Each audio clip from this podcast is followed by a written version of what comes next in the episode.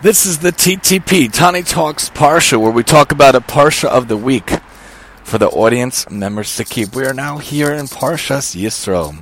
We've gone through the story Parshas of Sefer Bereshis, we've gone through the story Parshios of Shemos, and now we come to Yisro, Mishpatim, Terumah, Tetzaveh, we come to different Parshios dealing with different technical details, dealing with different ideas, different aspects, different elements related to the specifics related to different things, especially with laws and the like. And in Yisro, of course, we talk about the idea of the, the Ten Commandments, and we of course talk about the idea of how there is a judicial system and there's a court system. After coming out of Mitzrayim, the Jewish people need to have a unified front. They all sit at Har Sinai, K'ish Echad Rashi tells us, with one unified heart, with one unified mind. And it comes to mind the idea that what's the first thing that Hashem does for the Jewish people? Right when He redeems them and He tells them they're going to come out of Mitzrayim, He gives them laws. He gives them the idea of the Korban Pesach and Rosh Chodesh, the Chadshei Chadashim, the idea that we have to have the set order, the set rules, the set obligations, because a really free person, who is the really true person? Who is the really free person? That's the person that follows the laws of Hashem, the follows that does the, the people that follow in the Torah follow in the mitzvahs, to do the chesed, because that's the way to really go about to have a per- perfect life. It's really follow exactly what Hashem says, because Hashem knows what the order should be. Hashem knows what the Torah should be. That's what He wrote, and Hashem knows how we should live. So it makes sense that the first thing we do as a nation, leading up to it for, for days and days and days, to make sure that we're clean and ready and pure to receive it, is the idea of getting the Torah. And then, of course, Yisro recommends to Moshe to have the judicial system because to have a, prob- a process, to have real law and order, to have real problematic elements would be a problem, but to have good processes where we have the the officers of the tens, of the fifties, of the hundreds, of the thousands, it allows there to be a, a good system. Of course, the commentators go back and forth if it should be this way or that way, if it should be that Moshe should have kept everyone themselves so that he himself could have the influence over the whole nation.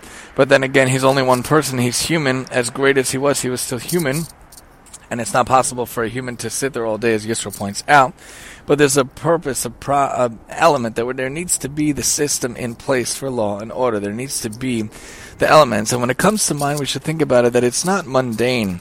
It's not sad, it's not bad, chas v'shalom, chas v'chalila, adarab, the opposite. It's important to have the laws, to have the technical details. That's why right after Beshalach we have Yisro. Right after they were redeemed, we have the laws, we have the elements, we have the functionalities, we have the elements that it needs to be this way because they come together. The Torah comes with the laws, comes with the Torah, with the mitzvahs, with the chesed, with the elements that we need to have in our life.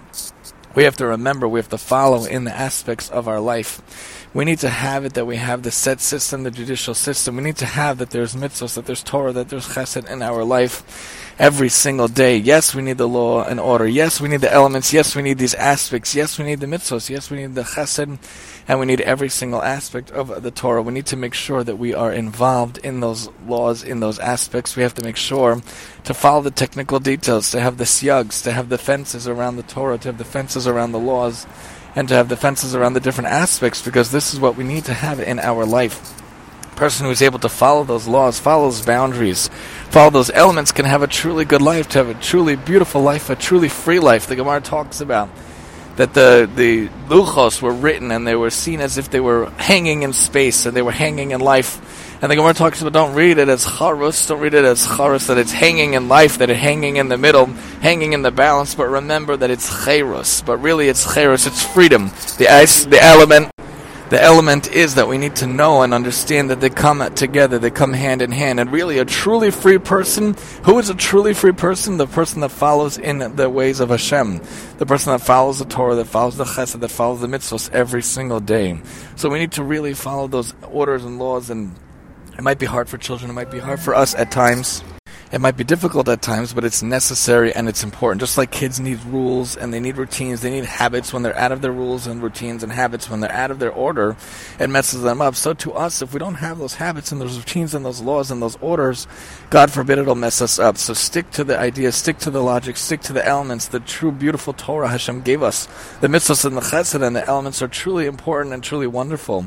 Maybe every day try to focus on one little thing that you could fix for yourself, that you could try to do for yourself my kids and I have been reading the mitzvah book that just came out. I believe by Rabbi Sutton or whatever his name is, the 613 il- illustrated mitzvahs. Yes, it's probably over their head. Yes, it probably goes over their head and they don't know what it's talking about, but it's a nice idea. Each day we try to read a page, whether it's three or four mitzvahs or two mitzvahs.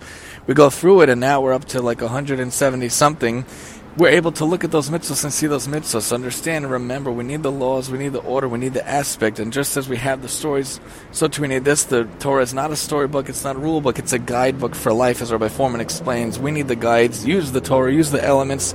Remember that the Gemara elaborates on all these things, Torah Sheba'al Peh, and um, Avos teaches us the ethics ways to live. If we follow in the Torah and the ways of Hashem, and every day make sure to do mitzvahs, every day make sure to do chesed, every day to make sure to do different Torah aspects. Learn a little bit of Torah, whatever you can, be Kovei Eitim. That would be the best way to go about it.